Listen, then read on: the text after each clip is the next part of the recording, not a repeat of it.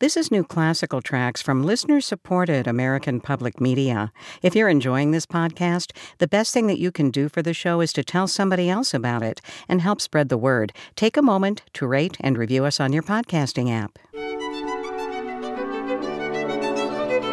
Recently, when he had a rare week off from touring, violinist Randall Goosby was out running errands in New York City, just driving around, making the stops he hadn't been able to do in over a month. That's when he literally pulled over to the side of the road to talk to me about his new recording with Yannick Nézet-Séguin and the Philadelphia Orchestra. It features the violin concertos of Florence Price and Max Bruch's iconic violin concerto. And that's what we're hearing about this week on New Classical Tracks from American Public Media. I'm Julie Amacher.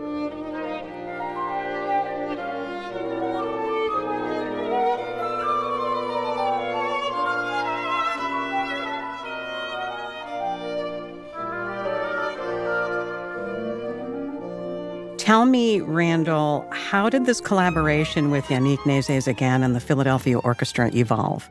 They have been huge, uh, perhaps the, the biggest champions of Florence Price's music, uh, orchestral music, that is, I think, in the world. I mean, they've already they've already set out on recording and releasing pretty much a complete anthology of Price's orchestral works, including piano concerti and violin concerti. So this was the next installment, uh, if you will, of that project for them.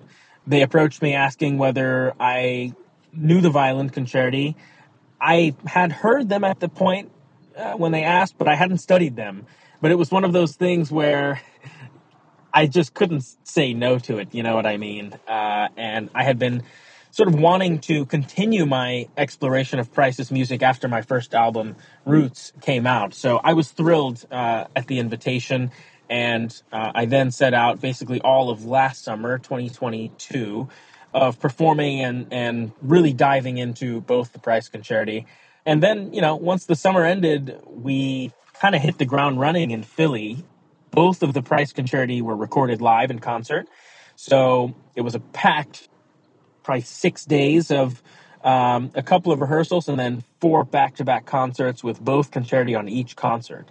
So it was a bit of a marathon. We had a patch session in between, but to make the recording with a conductor and an orchestra in Yannick and Philly that have been such dedicated and passionate champions of Price's story, not just her music, was was really special, and it was a privilege that um, that I'll always look back on with with great gratitude. Why do you think they're such champions of her music in particular? That's a great question. Um, obviously, in the past couple of years, there's been a big push, and it didn't just start with the pandemic, but the pandemic really opened a lot of people's eyes to it. There's been a big push to sort of reintroduce some long lost voices to the classical canon, and Florence Price has been one of those uh, voices, and perhaps one of the most talked about, I think, in this sense. And I think, you know, in the little bit of experience I have around the Philly Orchestra and listening to their recordings, of course, I get the sense that they really value the community around them. And I think going along with these themes of bringing more people in to classical music, I think they've taken very seriously and they understand the impact that a person like Florence Price and her story and her music would have on the general public uh, and their interest in classical music, especially those who don't already have an interest in classical music. Uh, it's a new story, it's unfamiliar, and I think they've taken that sort of unfamiliarity and spun it around into a really powerful display, I think, of the kind of energy and the kind of mindset that we all should hold in, again, trying to make classical music that much more of a sort of friendly and inviting atmosphere for everyone. And uh, I don't know. I think Yannick and members of the orchestra, I'm sure, have you know different answers of, of their own. But from my perspective, that that's sort of what it looks like to me. Think back, if you could, to these live performances uh, where the Florence Price recordings were made. And if you could, what was most memorable about those performances? Was there a moment, perhaps within each of them, that really sticks in your mind? And if so, why? What was it about that moment that really struck you? Oh man, I think picking one aspect would be challenging, but I mean, this is really corny, but I, you know, I think with Yannick's just sheer artistry and also that of the orchestra, I think, you know, we were just able to bring so much life, I think, to just about every note. And I think that says a lot considering that it was a new piece at the time for both myself and the orchestra, and of course Yannick as well. I mean, we were making sort of revisions to the score based on different versions of the manuscript which existed. Um, and I think really kind of having to get our hands dirty in such a short amount of time and, and you know, uh, to then have to take the stage and commit from the first note, I think gave us a lot of it gave us a lot of energy, gave us a lot of inspiration. And if I can say one thing that really struck me about these concerts, to be honest, I think the moment I walked out on stage, because in a in a place like the Kimmel Center with as storied and in some ways traditional orchestra as the Philadelphia Orchestra is, I can't think of very many more diverse audiences than I saw for those concerts. I think part of it had to do with, I think the work that Yannick and Philly have been doing to again draw more interest from you know uh, the next generation. But I think it also had, of course, partly to do with myself being a black artist on on a world stage. I think you know people came out to see that. I think it had to do with Florence Price and her story, which at that point was new to so many people.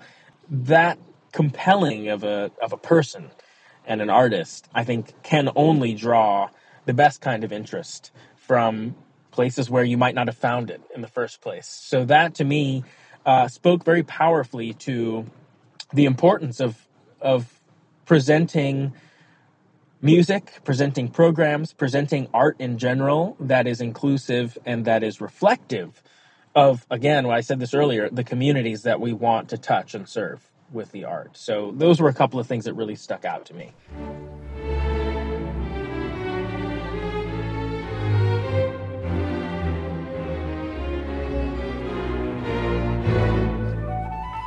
Let's talk about the Violin Concerto number one in D. As a performer, as somebody who got in there and got his hands dirty, as you put it, what about this concerto really resonates with you? Is there is there a section that I could share with our listeners that you'd be talking about and we can hear it and really get it as you're explaining it to us? Yeah, that's a great question. The first concerto is very interesting. Um, if you've heard it, and if any of, your, any of your listeners have heard it, you'll know that it's very, it is not ashamed to have been modeled after the Tchaikovsky concerto. There's a lot of direct quotes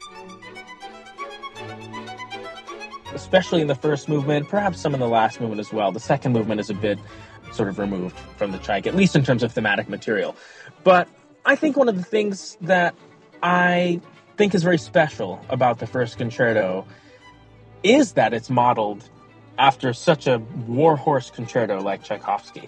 I think it makes it a, a little easier, I think, for us to compare the experiences of Florence Price and Tchaikovsky. Obviously, Florence Price was taking something that Tchaikovsky had experienced and putting it into her music. And I think one of the things that I appreciate about that is that it very quickly becomes an example of what makes American music American music. And that is the combining of influences from all over the place. You know, America is a land of people that aren't from here originally. You know, when you think about it, it's a melting pot. I mean, I live in New York City. Everywhere you look, there's a different smell, there's a different uh, kind of food, there's a different culture right around the corner. And I think Price really um, embraced that. She was like, yeah, I'm going to take ideas from this, you know, legendary composer, but here's what I'm going to do with it. Here's what I think about it. Here's what I feel about it. And so, even if from the very beginning of the concerto, you understand where Price was coming from. I mean, it, it seems to me like, you know, I wouldn't be surprised if this was sort of her first exploration of setting a violin with orchestra. And what better model to take than, you know, one of the most performed violin concertos in history. And it presented her an opportunity to shed a new light on some of these themes that Tchaikovsky laid out. I mean, Tchaikovsky didn't have to, uh, you know, Tchaikovsky had to go through some some great challenges of his own in his in his own time, but there were challenges that he had to go through that Price probably couldn't relate to, and there were certainly challenges that Price experienced and had to overcome that Tchaikovsky could never have com- conveyed in this music. And so I think it presents an opportunity, a unique opportunity to look at these two very different artists under the same spotlight, if that makes sense. Can you give me an example inside of this concerto where she might have taken an idea of Tchaikovsky's and made it her own? Absolutely. I would be hard pressed to find someone who can, within the first few notes of that first concerto, the violin part, discern whether it's Tchaikovsky or Price. The very opening, already it hints I mean, hint is almost too light of a word. It, it, it's a quote. But when you get to, you know, that chromatic scale up into the main theme of the piece, suddenly you get to this D major chord, which is the same D major chord that it is in the Tchaikovsky concerto.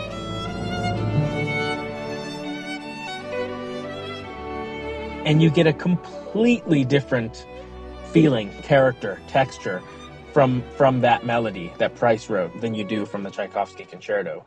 So, same key, same uh, sort of kind of motion into that you know opening theme, but a completely different message. And so I think just the very opening of that concerto is a great example of how very, you know, literally in an instant we go from, oh, is that Tchaikovsky to, oh, what is that? It's something completely new and different.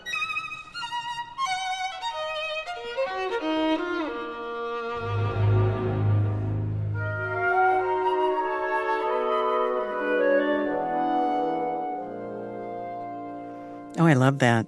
Let's talk about her violin concerto number two. This one, is this just all in one movement? Is that the idea of this work? That is. So tell me about this piece and what are we learning about Florence Price in this second concerto after she's gotten beyond that first one where she's, you know, looking to Tchaikovsky? What is she doing in this second concerto? Is she making it more of her own? Absolutely. I think she said, I'm going to write this exactly how I want to write it. Uh, obviously, it's very unusual for a concerto. It's it's not even divided into movements. It's literally one. It's almost like a tone poem, if you will. And I think, um, in contrast to the first concerto, there's a little bit more of a through line in terms of the themes and the motifs that she uses and continues to come back to. There's not as much of a connecting thread across the three movements of the first concerto. But I think for that reason, the second concerto is perhaps a little bit easier to latch onto from the listener's perspective because you can there, there's recognizable themes that that tie it all together.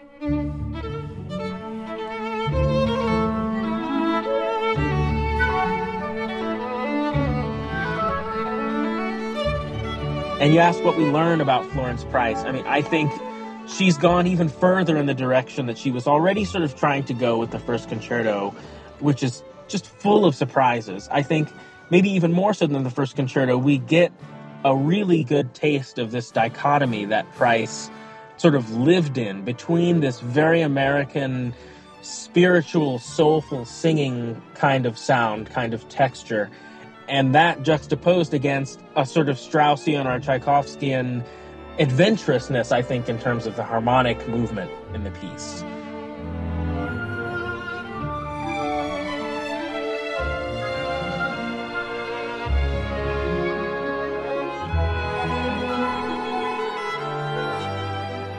There's a lot of athletics, there's a lot of very quick moving notes and very fleeting uh, harmonies that kind of keep you on the edge of your seat.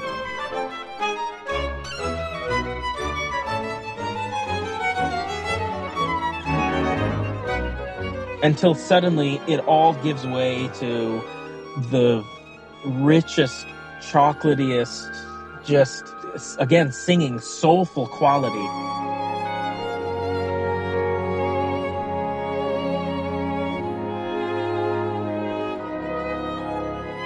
I think again, it's just it, it, it was her next step, and I think she, it's it's apparent to me that she was quite a bit more comfortable with the setting of a concerto, and she just changed things up and, and went against the grain, I think, in terms of the form and structure of the piece.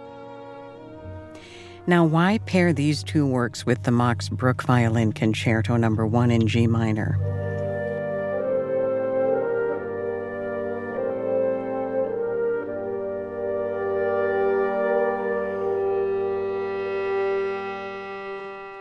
That's a great question. I said I used the word uh, dichotomy or juxtaposition just now, and the Price is old in the sense that it was written, you know, almost 100 years ago, but it's new in the sense that nobody knows it. Nobody had heard it. I hadn't really, you know, heard it properly prior to studying and performing these. So it's something that's old, but new and very dear to me for obvious reasons, paired with the Bruch, which is old but old. Everybody knows the Bruch. Uh, but it's something that's as important and as integral to my voice as an artist. I fell in love with the violin because of music like the Bruch Concerto or the Mendelssohn Concerto or the Brahms Concerto, not because of the Price Concerti. But the Price Concerti have sort of injected new life to me in terms of, you know, uh, having some sort of a guiding um, purpose behind a lot of my programming. Whereas the Bruch, I mean, it's quite a bit of the opposite. You assume that everybody knows the Bruch. You assume that people are going to have something to latch onto. And I think, in a way, the Bruch is a way in for listeners who are a bit more on the traditional classical side of things. And the Price is something to draw in those who have heard the Bruch too many times. you know what I mean? So Or it's or maybe even the other way around. Now you brought in new people with the Price and they're also discovering Max Bruch for the first time. Exactly. So you know, it's, it's it, it was a fun way to honor what I think is my artistic voice and, and, and honor music that's very special to me, but for very different reasons.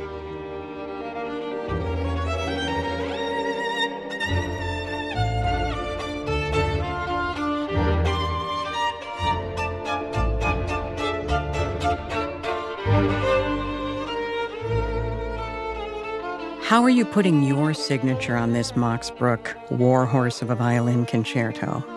I think to put it simply, by playing it. You know, uh, I think Mr. Perlman uh, articulated this to me once, which is that no matter how hard you try, you just can't play like someone else. You know, and that's something that I have long since embraced. And the Bruch Concerto is one of those pieces that, like I said, everybody knows, but I would I would hesitate to assume that anyone hears it the same way. So I think just in collaborating with you know Yannick and Philly and being in the moment that we were in when we recorded it makes that recording one of a kind. You know. And I would say the same if we made the recording again today. It would be completely different from the one that, that you hear on the album. So yeah, I, I guess that's the best way I can answer your question. I sort of just played it how I hear it.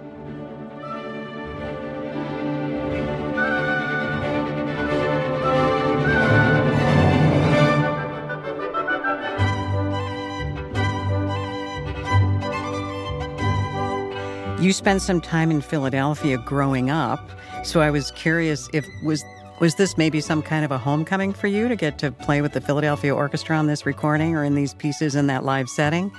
Certainly, yeah. I think in a way it was. We lived in Philly from like 97 to 2002 or something like that. So it was quite a long time ago. Uh, I have very, very few memories of, of actually being in Philly, especially in the city and around the Kimmel Center. But I love Philly. I have some very close friends and family in Philly, and uh, I'm a big Eagles fan. So it was fun to go back and and uh, you know feel the love that just sort of surrounds the city of Philadelphia, and especially inside the Kimmel Center. Um, but yeah, I, I wish I had some more you know personal memories around the place. But still, I think it counts. We can call it a homecoming. Well, you're creating new memories right now, so yeah, exactly.